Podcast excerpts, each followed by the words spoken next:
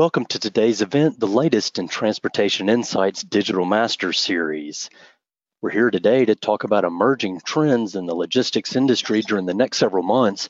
We're also going to share actionable steps you can immediately apply to your small parcel, LTL, full truckload, and international transportation management so you can continue to meet customer expectations for the rest of 2021.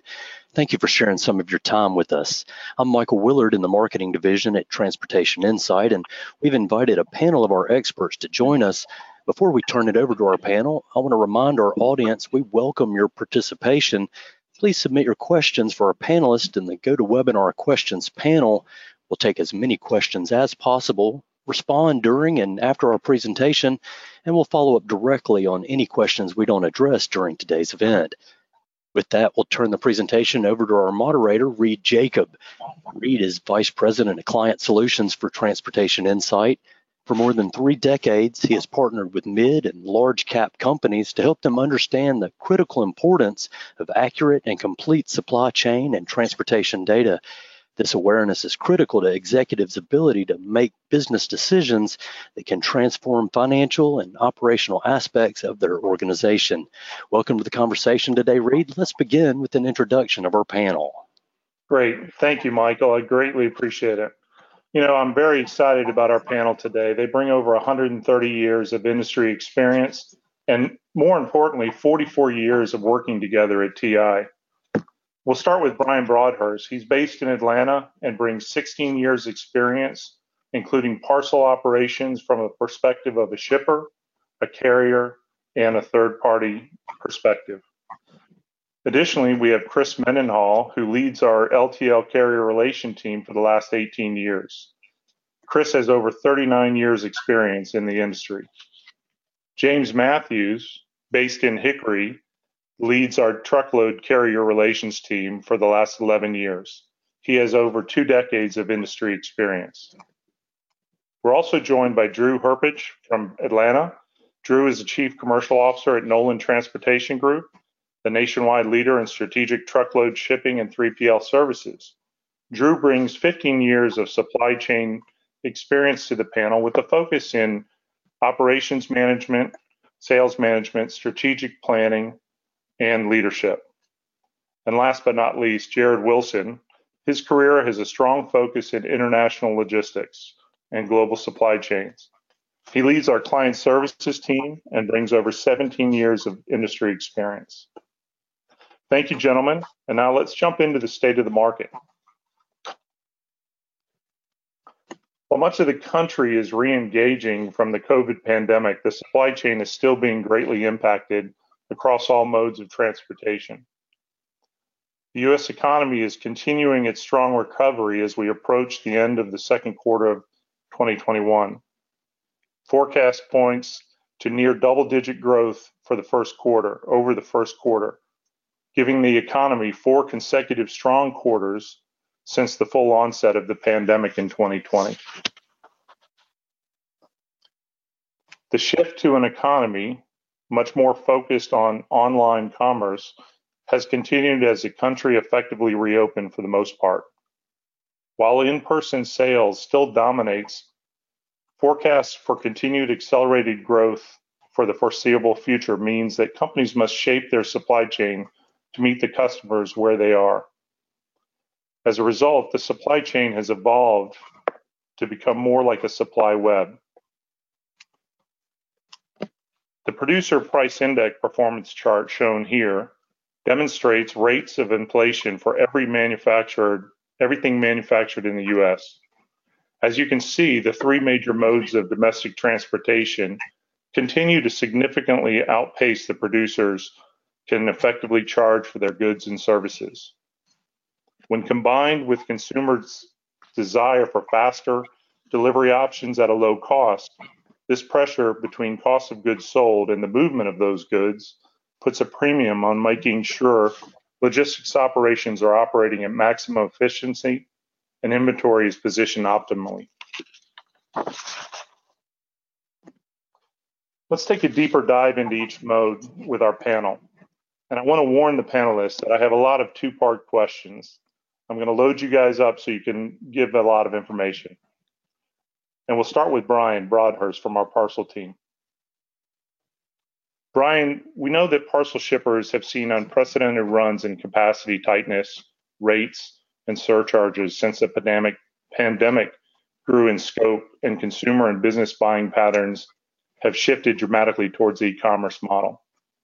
How do you see the capacity changing as we head into the second half of the year with the economy opening up? Thank you, Reed. And it's a great question because we, we do have a lot of customers who are coming to us with a very different goal from a small parcel optimization perspective. Historically, it was really a cost play and how do you find the optimal carrier? And that's really changed completely to a capacity play with a lot of folks looking to solve their largest pain point, which is making sure they have another contingency plan ahead of peak season and another way to move freight throughout the UPS and FedEx networks and around the traditional parcel carriers. Um, there'll always be a place for those carriers. They're extremely good at what they do on a national footprint, but being able to have another solution is is a huge key there. And the main reason for that is because as we go into the second half of the year, we don't see capacity changing any better. It's going to continue to be a constraint. We expect it's going to get worse as true peak season, traditional peak season approaches, compounded by the recent rise in e-commerce, triggered by the pandemic, but it's here to stay. And so there might be some, a bit of subsiding from that, but a lot of folks have learned to buy online and that will be a, a constant increase from the baseline. And again, Amazon Prime Day just ended. That increased volume as well. Um, there's going to be a lot of back to school holiday sales. There's going to be a lot of peak season opportunities for the, the retail shippers. And at the end of the day, it really is just it's a simple supply and demand issue where the demand is out is pacing at a faster rate than the supply. And that's what's causing the capacity constraints. And that's what is forcing our clients to get creative in how they find another solution for their small parcel volume. Yeah. Brian, it seems like the pandemic has just accelerated the change in in our go to market uh, and how the consumer buys. Uh, whereas we know e-commerce was going to grow dramatically, it's grown exponentially faster because of the pandemic. That being said, what can shippers do to weather the capacity challenges? Yeah, absolutely. It really, it really just escalated and expedited what was going to happen anyway. Um, so it was coming, but this forced it sooner. And for our customers, we're, we're telling them to really do a couple things. The first is, is work with carriers directly, communicate regularly.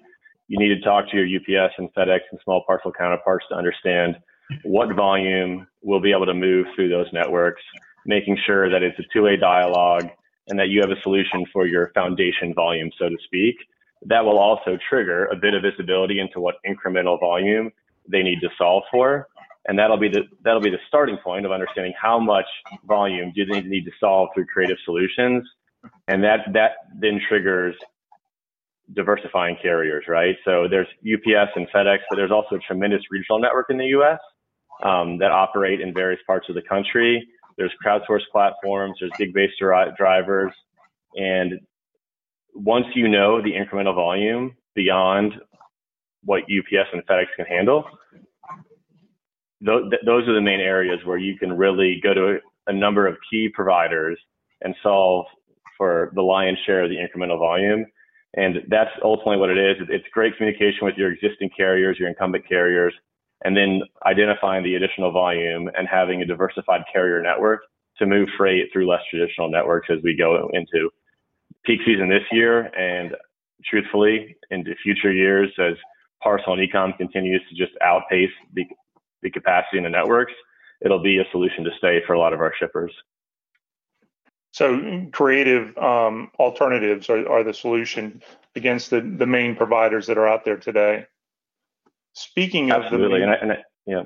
Well, the one thing I was going to add to that, um, Brian, and, and I'll turn it back over to you is, you know, speaking to the main carriers today, they really have driven the the pricing and the surcharges. What do you anticipate will happen in the surcharge arena in uh, 2021. Yep, and, and that's the, the, combination of the pricing and just the capacity volume is really what is the impetus for a lot of other providers out there to have a place in the small parcel delivery network today because the capacity is not there, but also the competing price has risen quite a bit. That new entrants are more likely to be able to do it on a cost competitive manner. And one of the areas for that, Reed, is the surcharges you reference. UPS actually came out two days ago on June 22nd and announced their 2021 peak season changes. It's in line with what we were forecasting, where it's very similar to what has happened in previous years. And we expect FedEx to fully follow suit. From our perspective, there, those are going to be focused around the less profitable or less desirable freight. There's a number of pages about international volume. A lot of that is import from overseas in Asia. And then we get into residential and larger packages. I, I expect FedEx will do a very similar mechanism. And from that point, the on the residential side, we know that commercial volume is what a lot of the carriers out there were built for. So as they go to deliver to more residential networks, that is a, a bit of a constraint. And in that front, UPS even gets as savvy as having a varying residential surcharge based on how heavy of a residential shipper you are and if you're over a certain threshold of packages. It also varies based on how season how seasonal you are and how your peak season volume compares as a factor to your normal non-peak volume per week. And it even varies by week during the peak season to really ensure that they're passing on increases aligned as much as possible to their true cost to serve your network. It's almost like it's more about uh, driving behavior through punitive action than it is about making revenue.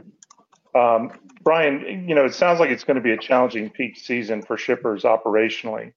It's almost as if it, last year's peak never stopped, and what we're seeing is even more competitiveness for capacity than we did last year. What's the best way that shippers can work through this environment? Yep. It comes down to really a combination of a few things. One is regular communication with your incumbents, maintaining that relationship, even if there is a certain threshold or a cap coming your way. That communication and good relationship is with the provider you need in your network. So, so that's key item number one. And it's expanding that across all supply chain partners. If you have a third party involved, ensuring you're working with them ensuring you're looking for new entrants into the marketplace and that you're really looking at that immediately ahead of peak season because it will take a bit of time to stand up these alternative solutions. And that's a lot of it as far as optimizing within the small parcel network. But there is a natural phenomenon that happens within transportation where there's multiple modes and there's spillover for one to another. So once you truly optimize your small parcel network, one of those areas of, of surcharge is the large package surcharge, which is a good nod to LTL and making sure you look at optimizing within a single mode like small parcel, but also look at when it makes sense to do a modal optimization and move freight from one mode to another. So that, that way you're optimizing your whole supply chain and transportation model as opposed to just a single mode. Brian, thank you very much. And great segue. I appreciate you uh, setting the stage for me there. Um, to discuss more about, you know, how the, the volume of uh, high e-commerce and parcel demand is forcing carrier or shippers to look at LTL, we'd like to bring in uh, Chris Mendenhall. Um, Chris, you've been in this space for a long time, and I've heard you say that these uh, conditions are unlike any you've ever seen before. Can you speak about what is making the market so unique? Sure. So historically, LTL carriers would gladly take on more and more volume until they eventually just shut their systems down. I think some of the older timers will remember the Labor Day 2002 and CF or Consolidated Freightways went out of business, and that was kind of one of the first major gluts where we got in a situation not as bad as what we're in right now, but uh, an similar situation. But technology's gotten better. Um, the LTL carriers have used technology to be able to uh, shift freight on and off on things like spot markets and the blankets, and they're using those tools to uh, uh, move freight on and off of their trucks. As Brian mentioned, um, the parcel spillover is definitely throwing volume over into LTL, and then we've got labor shortages, uh, temporary carrier embargoes. Um, we're seeing out of cycle reviews or pricing adjustments, and just all around bad service inside of the LTL uh, inside of the LTL industry. Um, carriers are having to use um, truckload more for their uh, line haul and uh, for because they can't meet, uh, keep up with demand, and you know that raises the price of the their line haul, and it also um, uh, causes some service disruptions in there too. They have less um, they'll have less hold on their LT on on the movement of their freight when they're outsourcing it. Gotcha. So, Chris, I mean, obviously, with LTL carriers having service issues, most people's gut feeling would be to switch carriers to try to fix the problem. Why is that a bad idea right now? Well, so right now it's it's best to stick with your carrier partners if you can. You know, co- you know, collaborate with them on your service issues because uh, everybody's got them. So we can use the our TMS to block carriers in specific areas and be very finite off of that.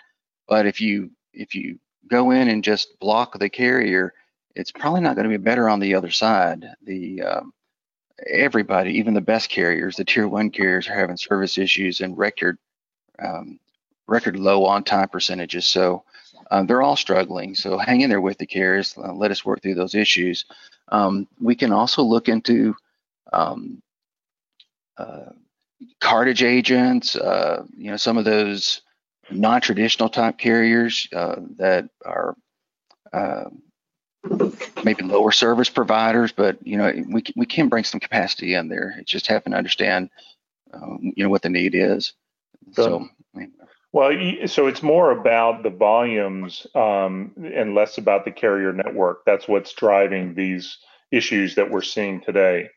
Well, it, it, the volume, yeah, I mean, you, you, see some drastic measures. I think pretty much everybody has read what uh, FedEx did a couple weeks ago, where uh, you know they shed 1,400 clients, uh, which is that's unheard of, um, and wasn't just uh, profitability issues. It was you know the they couldn't handle the business volumes and just the geographical areas in general. Um, uh, they had to make some lane adjustments just to move the freight everybody's gotcha. struggling. Yeah. So it, it, having a strong uh, partnership with your current providers is is good advice. Um, are there any other recommendations that you would give to LTL shippers uh, through this environment? Yeah. So uh, again, going back to you know those divert type carriers, those are options out there. Uh, we've added a, to our client base a lot of local couriers. You know, other alternatives that may have a lower service, but you can at least get the freight picked up. So it's hanging in there with your current providers, uh, letting us work with those providers to try to improve service levels, um, and they will get better. You know, um, a, a, good example of one thing that we're hearing from the LTL carriers right now is one thing that's throwing freight out of route is um, during COVID, uh, a lot of shippers started uh, using arrival notice on on almost every single shipment because they didn't know whether their consignees were going to be there. So they wanted to make sure that, you know, if those people, if the consignee was having to come in to make a special arrangements to pick up, uh, you know, to be there to receive the freight, that somebody was there. So they started putting arrival notice on everything, and that completely throws uh, service levels, you know, out to the wind. So yeah. they've asked us to um, work with our client base to have our shippers go back and interview their um, consignees to make sure that the that um, they're still in that situation. If they're back to normal, then we can remove that. So you think about the zigzagging inside of town um, for the drivers when they're when they are out of route because a lot of that is appointment when they call. Uh, gotcha. You know, on the arrival notice side, and then also uh, shipping earlier if you can. Give yourself a little bit of leeway, a day or two in there, and make some adjustments on your inbound side, or just plan accordingly to make sure that you've got inventory in house. Gotcha. It will get better and you know the LTL carriers are hiring, uh, they're adding doors on, uh, they're adding equipment. Uh, capacity will level out, but for the meantime, uh, you know, for now, uh, it, it's tough. Right. Well, Chris, thank you, and appreciate you sharing this advice for LTL shippers in the audience. I do want to take a moment to remind everyone that we will be answering questions as we can towards the end of the time together today. Please type your questions in the questions pane in your GoToWebinar panel to submit them. Chris mentioned that LTL carriers are running tight on capacity, just like the small parcel carriers, and that they're using truckload carriers much more to move line haul between distribution points in their network. James, I was wondering if you could speak to that issue in the truckload space. Are you seeing spillover from the LTL sector squeeze full truckload capacity and are service issues occurring in the truckload space as well? Hey, Reed. Uh, thanks for the question. Um, yes, there's just like the kind of the waterfall effect, small parcels to LTL. There is the spillover from the LTL sector for all of those reasons that were mentioned by Chris. Uh, there's also uh, spillover from the intermodal space due to slower transit times and long unloading times at the receivers. Yeah. And this is really making the truckload to intermodal conversion opportunities virtually non existent, adding capacity constraint already felt in the truckload space. So as we're sitting, all indicators point toward a full truckload environment with tighter capacity and elevated truckload rates and contract contractual rates, but also high spot rates continuing to third quarter. I'll focus on the contract rates and not steal any of Drew's thunder. Um, but there are other factors that are contributing to tighter capacity and higher transportation costs as well. The delays that we've had in truck, new truck order deliveries some up to 12 months out, and I've even heard some carriers are canceling orders just because of those delays. Uh, that was equipment that we were anticipating hitting the market and alleviating some of this uh, some of this crunch. Um, even if it was replacement, we were expecting some of that to be uh, expansion capacity as well. Oh. oh, sorry. I thought I thought you were asking a question. Uh, along with those new trucks that are hitting the road, all the carriers are uh, experiencing an inability to hire new drivers, and they've also got increased driver wages. Some with two wage bumps already reported this year, and everyone, every mode, every equipment type is vying for that driver labor, um, as well as just the ongoing capacity demand. You know, current demand is high, and according to recent purchasing managers' indexes, expectations for future growth in production and products on the road is also high. Tack onto that, fuel is up 34% year over year, and that pass through charge just adds to the overall cost to our shippers. Um, I would not plan for a downward trend in contract rates or or capacity demand ahead of the retail peak season. And I'm I'm not trying to just throw in all the ands, but but they but they're coming. Uh, and then you've got produce season that simply just adds strain on capacity and traditional patterns that vary, you know, market to market. But I wouldn't expect that to be any more than the normal aggravator to the to the truckload cost environment. And I don't want to throw in, a, in another and, but there is hurricane season. But I'll I'll leave that alone, my friend. Um, hey, don't jinx this, buddy. yeah, it's a sobering picture of the market, no doubt. Um, what do you uh, recommend for truckload shippers to focus on for the next few months to get through to that road to recovery where capacity and rates will stabilize? Yeah, the uh, the road to recovery may be longer than initially expected, leading early to kind of the early 2022 at least. Um, while you may see some spot market relief uh, from time to time, I wouldn't expect contract rates to follow as quickly. So I am looking at that uh, first Q1 of 2022 for signs of relief. But there are some things that truckload shippers should be uh, and can be doing right now. Uh, the first of that is just be flexible with pickups and deliveries. Uh, even within inside the shipping hours uh, that you've got, if you've got any of that flexibility, it's going to help you achieve the best possible cost that you can get for that for that shipment.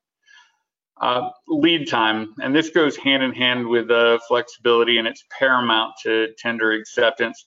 Both of these simply give your carriers more time to reposition their equipment and plan their networks to be able to service your business better. I would also uh, caution you to maintain a realistic understanding of your capacity construct, uh, consumption and carrier service levels and resist kind of the urge to penalize your carriers look, your sales are probably up, and, and carriers may be hauling the same amount that they were last year, uh, but they may not be able to accept 100% of their tenders due to uh, limited overflow capacity. If we remove any of the carriers because of low overall acceptance rates, you could ultimately be reducing your available capacity. Uh, and then for for receivers that really have uh, some enduring cost around uh, chargeback programs for on time and in full. It's really important to understand the cause and the frequency of that charge. and perhaps make a business decision of absorbing that cost versus passing it on to your carrier. Penalizing your, your carrier partner may mean paying more on every load. Now, I'm not I'm not saying accept bad service. I believe that accurate measuring and monitoring is key in identifying a good partner, but protecting them may increase your carrier participation and prevent them from padding every line haul rate with the anticipation of a potential cost reduction. Gotcha. Excellent insight, James. I know you focus a lot of your time on contract truckload, but you did mention spot market is seeing considerable stress as well. I'll I'll pose the next two questions to Drew. Um, Drew, what is the perspective of in the non-contract freight market right now and into Q3? And what key advice can you give shippers who live in this space about what they can do during the run-up of peak of this year? Yeah, Reed, great questions there.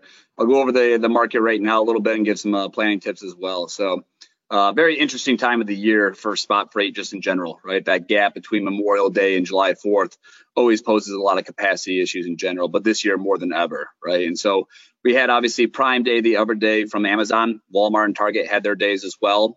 Uh, this week, everybody's getting their shipments out for the end of month and end of quarter.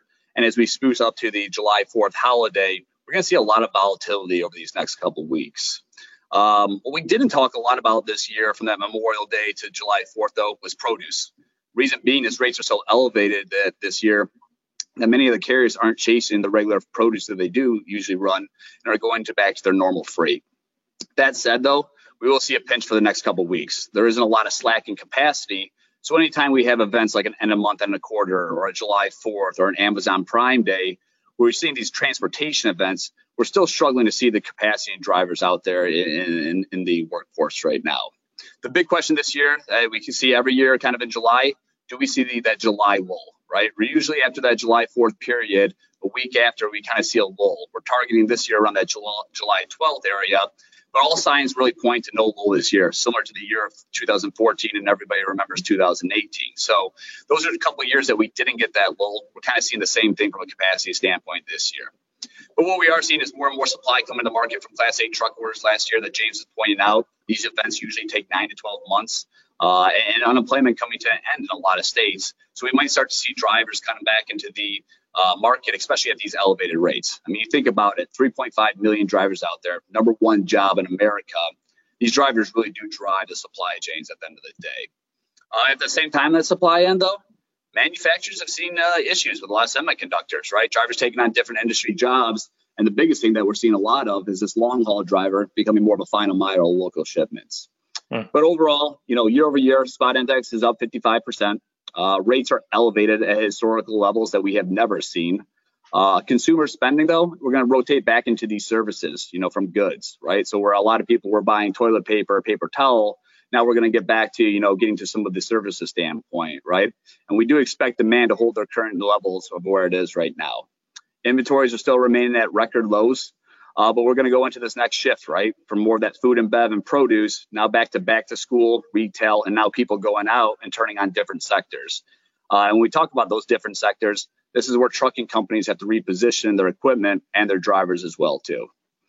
Jared's going to go over this in a second about the ports, but this has been a big issue in general, not only on the U.S. side, but overseas as well too. One of China's you know largest ports right now is only operating at about 70% capacity. So the more issues that we see at some of these ports, this is some of the planning that will be going into these shipments, and we're going to be living in this spot world more and more. Um, but again, it's going to be very elevated for the next six plus months. Our view from our end, we feel will be tight for this market until the really the next year. We feel the next cycle will probably start after the Chinese New Year in 2022. Uh, but until shippers start seeing reasonable contract rates, we're going to be living in this spot world. And then Reed, you asked for some planning tips that a lot of these shippers could look at. You know, the big thing that I, I would say are these five real main points. You know, plan ahead. You know, it goes without saying, but many shippers are, are falling short after leaning on a lot of the COVID behavior. You know, feeling the demand once it was there. But everyone needs to start planning ahead again now to get kind of back to where we were. Uh, analyze your warehouse and DC strategy. Over the last year, I've seen a lot of different customers shift their strategies for where their DCs are going to be located. This is going to be a make or break for shippers as they go forward, especially having to get to customers at the end of the day. Uh, we talked about some supply chain co- collaboration. It, it, was never really heard of in this industry before, to work with other customers, maybe in the same vertical as you, to see how you can get more supply chain solutions. We're seeing a lot more customers over the last year go to these kind of solutions. And the last two, you know, something that's really accelerated over the last year, the final mile segment. Being able to get to your final customers, understanding how their supply chain works, and, and what we're seeing from the drivers too. There's a lot of issues with getting drivers on board with CDLs. There's not a lot of driver issues though without without the CDLs. So the biggest thing I would say, you know, understanding or leaning on your 3PL partner to help understand the significant triggers that really impact these markets. Uh, the more knowledgeable you can be about this, the better it's going to be for your supply chain at the end of the day. Great, great insight. Thank you, Drew. One one question that I'd like to throw back to to James and to Drew. We see it uh, as you drive down the road.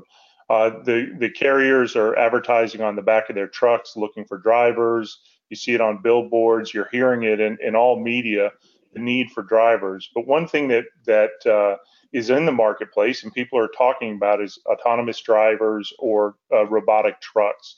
Do you guys see that as a, a near-term, far-term relief, or you know when do you anticipate that impacting the uh, the market space? Well, from from my standpoint, uh, this is an industry that's pretty slow to adopt new technology. Plus, you have infrastructure issues uh, that would need to be put in place uh, to support that. We have in, infrastructure issues already for just standard over-the-road trucks. So, so thinking that it it might be a near-term solution, I think is uh, is optimistic. I've heard some carriers say that this is a 2033 conversation. Um, so I now don't. I think that there will be uh, early adoption in certain areas where it makes sense. Maybe in uh, in drayage port to to ramps, you may see something around that a little bit more. But for true over the road capacity relief, I think we're a, a little further out. And Drew, you may you may have a differing opinion, but that's kind of what I'm I'm hearing. No, I, I, agree with you, James. It's a, it's one of those things of it, it is a matter of time. This will come now, depending on when that happens. Uh, I'm a big believer. Let's see it on personal vehicles first before we have 45,000 pounds behind a vehicle.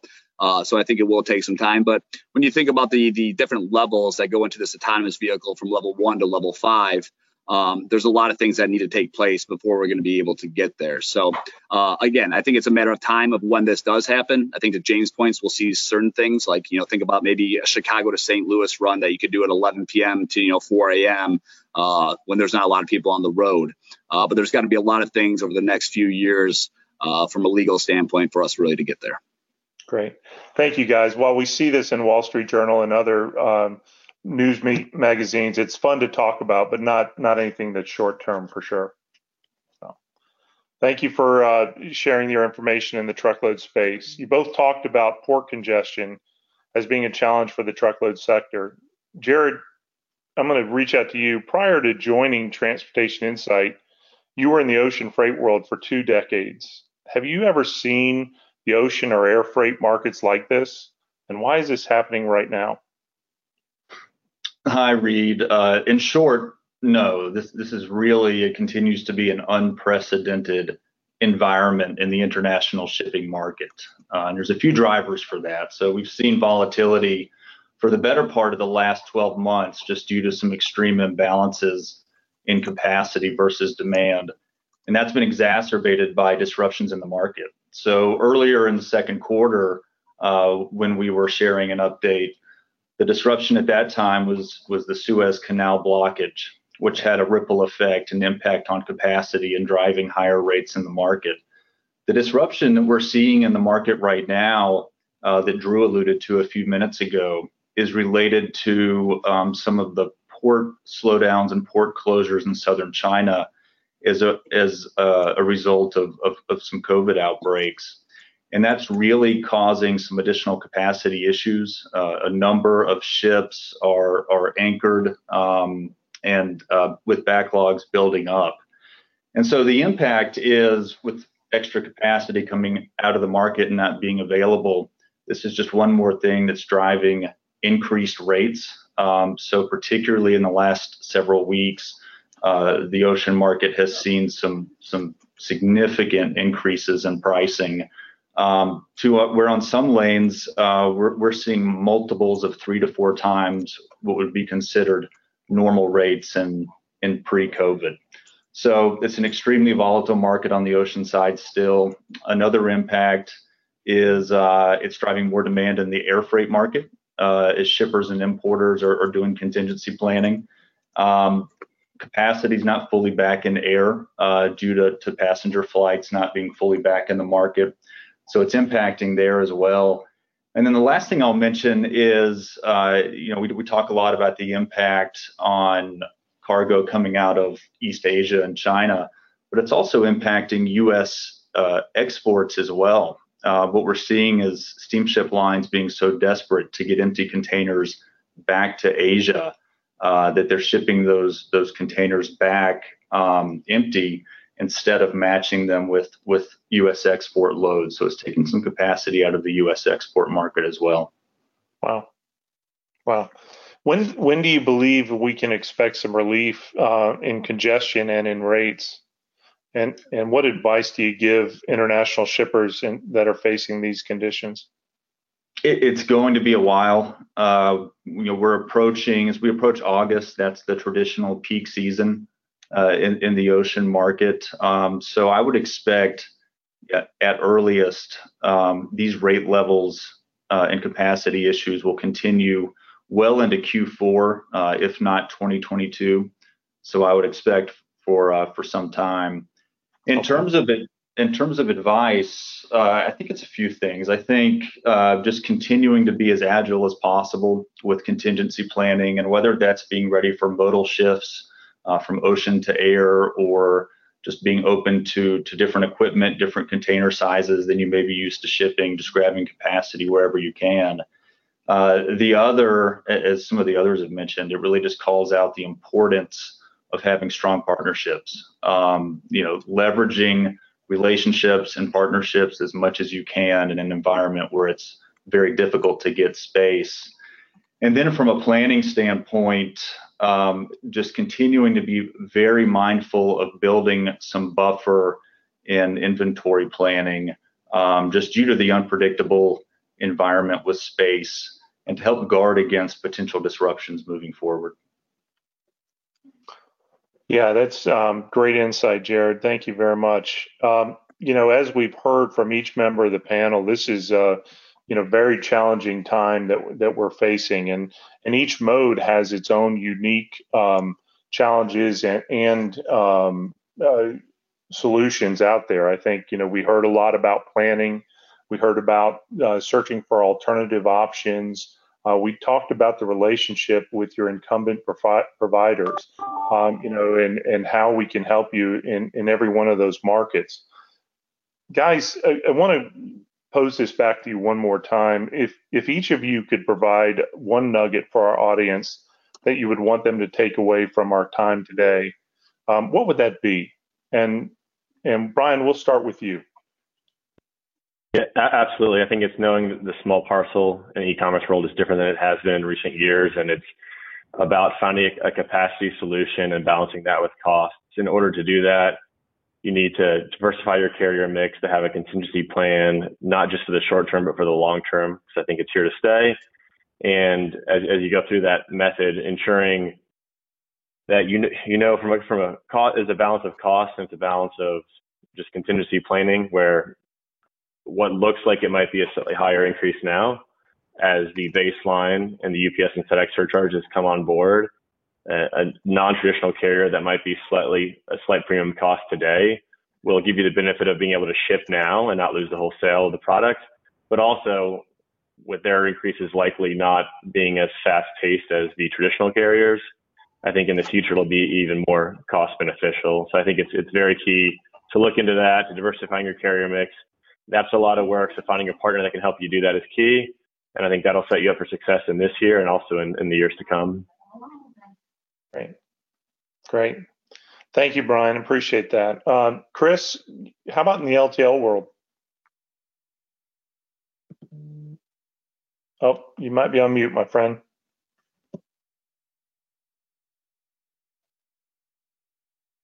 Back to technology, right?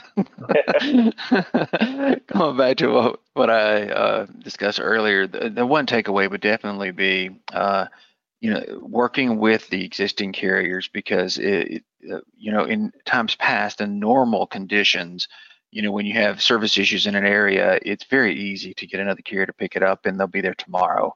And in today's environment, uh, carriers aren't taking on new capacity. And if they do and it doesn't work out, you may lose that capacity that you had. So it's letting us work with you and working with the carriers. Um, and we'll get through this season, but during this season, working with the existing carriers. Yeah. And, and I think the unique thing that's, you know, if you look between the parcel and the LTL arena, uh, there, there are so many different providers, and regional carriers are much more uh, accepted in the LTL market space where they're newer in the parcel arena, and, and you're dealing with two major competitors. Those are two um, differences that uh, the modes have that that we can help you with. Yeah, and there are still people out there, even in this tight capacity, that have needs. So it's not gloom and doom, but it is the the most challenging that I've ever seen it on capacity, and that's over a lot of years. Yeah, we won't mention that again. Um, Thank you, Chris. Uh, James and Drew, what do each of you think? I mean, you both have a different perspective in that truckload space. Um, what are your thoughts on, or key takeaways you'd like to share? Yeah, on the on the contract side, uh, I think flexibility is, is going to be one of the one of the main keys. Flexibility with your carriers, uh, but then also uh, having the mechanisms in place to truly be able to identify who your partners are from a service standpoint, cost competitive standpoint. So uh, be flexible and with those incumbent providers that are sourcing you well, make sure you're giving them all the uh, the capability that you can to help them succeed and continue to service your business. Cool, partnering with them. Drew? Yeah, I think I think you know the biggest thing on on the spot side is you know really just staying in tune with the market, understanding these shifts as they come up, understanding these different dynamics uh, from transportation events that come up as well too. But you know having that knowledge and using it when you need it the most is a big competitive advantage. So talking to as many customers, carriers, and your trusted 3PL partner that will really help you navigate that. Right. Thank you, Jared. How about in the international space? I think it, a lot of it really just comes back to agility uh, and, and, being flexible, making sure that contingency plans are in place, and that uh, and that you're being agile and just trying to to to get capacity in any way possible. Right. Great. Thank you, Jared. And thank you to all the panelists. Um, I really want to uh, appreciate your time today, and I, would like to get uh, out between you so that the customers who have questions can get directly to the experts. Uh, Michael, Uh, I believe we had some questions. That's right, Reed. We do have a few questions and remind our audience we saved this time intentionally for you to ask questions to our experts. There's a questions panel there in the GoToWebinar panel. That's where you could submit the questions and we'll share those with our panel and, and ask them. The first one that's come in here, it looks like it's going to be for our parcel expert, Mr. Brian Broadhurst. And Brian, it seems there's an opportunity for a third major car parcel carrier in the U.S. market, somebody outside UPS and FedEx? Has there been talk of anybody trying to fill this void, maybe outside the piecemeal regional carriers? Yes, it's a great question, and and there's a lot of new entrants in the market in various areas. As, you enter that market, it's really about the density on the origin and destination side. So in order to be successful at that, you need to a have the right partners, and you need to build the right density for pickup as well as delivery density to be profitable. And you also need someone who's willing to invest and build that space. Um, there are a lot of new entrants. We we don't see someone who's a national provider on scale yet. I think there'll be some announcements in, in the later half of this year of folks that are kind of stitching that together. Um, at this point, national footprint wise, UPS and FedEx are still the primary. Um, there is a ton of work to combine the pieces, and and the market is ripe for it. I, I'm sure we'll we'll see that come out. I would also say, in general, bringing on a variety of regional carriers, bringing on couriers, local providers, and even simply just being aware of the new entrants in real time as they come in is a ton of work. So I think it, it helps a, a lot to have somebody who's tied into that industry and is seeing that across a lot of customer base. And that's, that's of course one of the things we pride ourselves on. We're seeing that in real time across our customer base. So I would, in my immediate action for our, our clients would be to, and, and for those that are not, would be to leverage someone like ourselves to keep a view of what is coming into the market. So that way you can be on the front end of those new integrations, those new providers. And rather than having to manage every single area of the market and every change, you kind of have one one point of contact into the overall changes of what might be happening so you can monitor them through, through a, a consulting partner as well as an execution partner. Thanks, Brian. Great insight. More questions coming in for our panel. This one about temperature controlled trucks. I'll throw it to Drew and James. James, why don't you take it first? So the question is you know rates are soaring availability is low for temperature controlled equipment. Is there anything that's going to help ease all this? And, and what kind of time frame can you expect some of those rates to come down? So again james why don't you take it from the contract side and then i'll let let drew address it. Uh, yeah absolutely. On the uh, on the contract side, this is a more of a specialized piece of equipment. So you've got less capacity in this uh, for this equipment type than any other. So if there's when you have a spike in demand for that uh, for that piece of equipment, obviously it and it's a uh, and it's a limited finite uh, piece of equipment. Obviously those go up. So the the real answer and is either more equipment hits the road and you get drivers in it or capacity drops and hopefully there's an alignment of both of those things happening. Uh, i do i think it does kind of follow the trend or the expectation of the other modes as well which is probably in the, the around the q1 end of q1 seeing a dip in some of the demand for sure for the commodities that generally are hauled on refrigerated trucks, but then also hopefully some of that new equipment hitting the road. Yeah, no, I uh, I got to kind of echo what James is saying a little bit here, and I think to, to that point, we're probably going to be stuck in a little bit of a tough capacity in this reefer market for a while. Um, I mean, obviously, we're getting out of the food and bed season a little bit. At the same time, though, you know, you think about it from a temperature temperature control standpoint. Now we're turning on restaurants, we're turning on concerts, we're turning on sporting events now, and you're going to see a big influx of this kind of deliveries from that standpoint. And I think the biggest thing too is when you think about getting into the trucking space, right? Uh, there's a lot of availability from the final mile sector. There's a lot of availability from sprinter and cargo vans. Uh, you know, obviously from a 53 foot van is much cheaper. The capital going into reefer capacity, as James was kind of pointing out, will really be tough to be able to, to really grow over the next few months as the demand continues. So I, I think we're going to be caught in a tough situation for reefer capacity through the entire year. Thank you, gentlemen, for that insight. This question to our international expert, Jared Wilson. Jared, going back to the container and equipment shortages, do you expect there'll be a shortage of containers in the first quarter of next year? I think it would be reasonable to expect that, uh, given given the lack of capacity and availability that we have right now, knowing that we have peak season coming up in an extremely high demand environment. Uh, I, I, think it would be reasonable to expect a shortage in that time frame kind of keeping it with you, Jared, a similar question in international. We've spoke about the Asian lanes, but for European ocean freight, do you feel like the capacity issue and elevated transportation cost will also continue into 2022? I do. Yeah, I see it impacting the entire market. Where we're seeing the um, the most sensitivity right now is on the Asian lanes, as would be expected given what's going on with the port situation in southern China. Uh, but it ha- it absolutely has an effect on the broader market. Um, so I would absolutely expect some continued price sensitivity there as well. There's also some questions about the intermodal move, and, and James, I'll start here with you. Um, there is a question, you know, do you feel like the, the intermodal crunch will continue?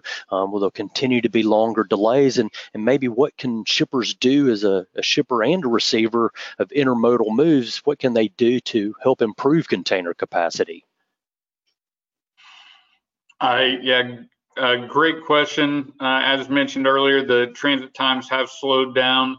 Um, and there is an imbalance of where those uh, where those intermodal containers are. I was talking with JB Hunt uh, the other day, and they were saying they made a recommendation to improve your intermodal capacity. Try accepting deliveries within 24 hours of deramping, and uh, if you can then unload those carriers within 24 hours of arrival. Uh, and I believe that's wise counsel. I think if uh, if more receivers can accommodate those kind of requests and those timelines for turning those, capacity will eventually uh, start to even out. Drew, anything you'd like to add there?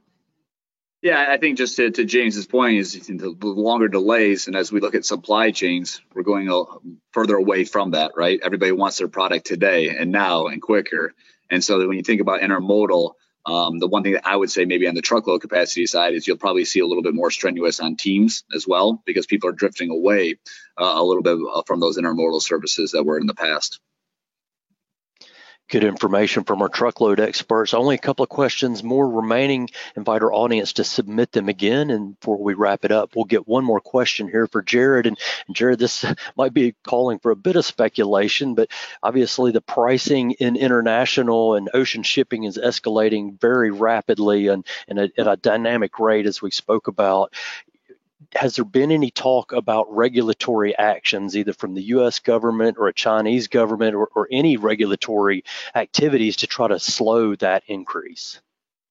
Um, have not seen anything specific to regulatory activity um, on ocean rates yet. Uh, but absolutely, I mean, it, it's not just that we're seeing higher rates. You know, we're seeing some rates out in the market that are really at unfathomable levels. You know, we had mentioned earlier where on some lanes, some rate levels are, are three to four times uh, as high as what would have been normal pre-COVID. Uh, I've seen a couple of numbers that are, are you know really five times plus, um, and it's really increasing um, rapidly uh, by the day, by the week, is what we're seeing right now. So it will be interesting to see uh, if any of that type of activity would develop uh, if we continue to see increasing rates at the pace that we are right now. Um, but I think even getting the question right, it just speaks to the fact that it's really an unprecedented environment that we're in right now. Thank you very much. And that concludes the question we've received from our audience. And we're reaching the end of our time together. We're going to wrap it up and conclude this Transportation Insight Digital Master Series event. To our moderator and our panel of experts, thank you very much for sharing your time and insight with our audience. For more information or to reach out to our supply chain masters, use the contact information you see on the screen. Also, if you're active on LinkedIn, be sure to follow Transportation Insight or connect with our panel of experts as business networks. One more resource we use to share timely industry information that can benefit you. You can also visit us online at transportationinsight.com. That's where you can access more about our solutions, our blogs, and our resource guides. Be sure to look for the Q3 chain link. That's the third quarter industry forecast with more information about some of the details we've discussed today. It's all available at transportationinsight.com. On behalf of our panelists in Transportation Insight, thank you for joining our broadcast. May you master the remainder of your day.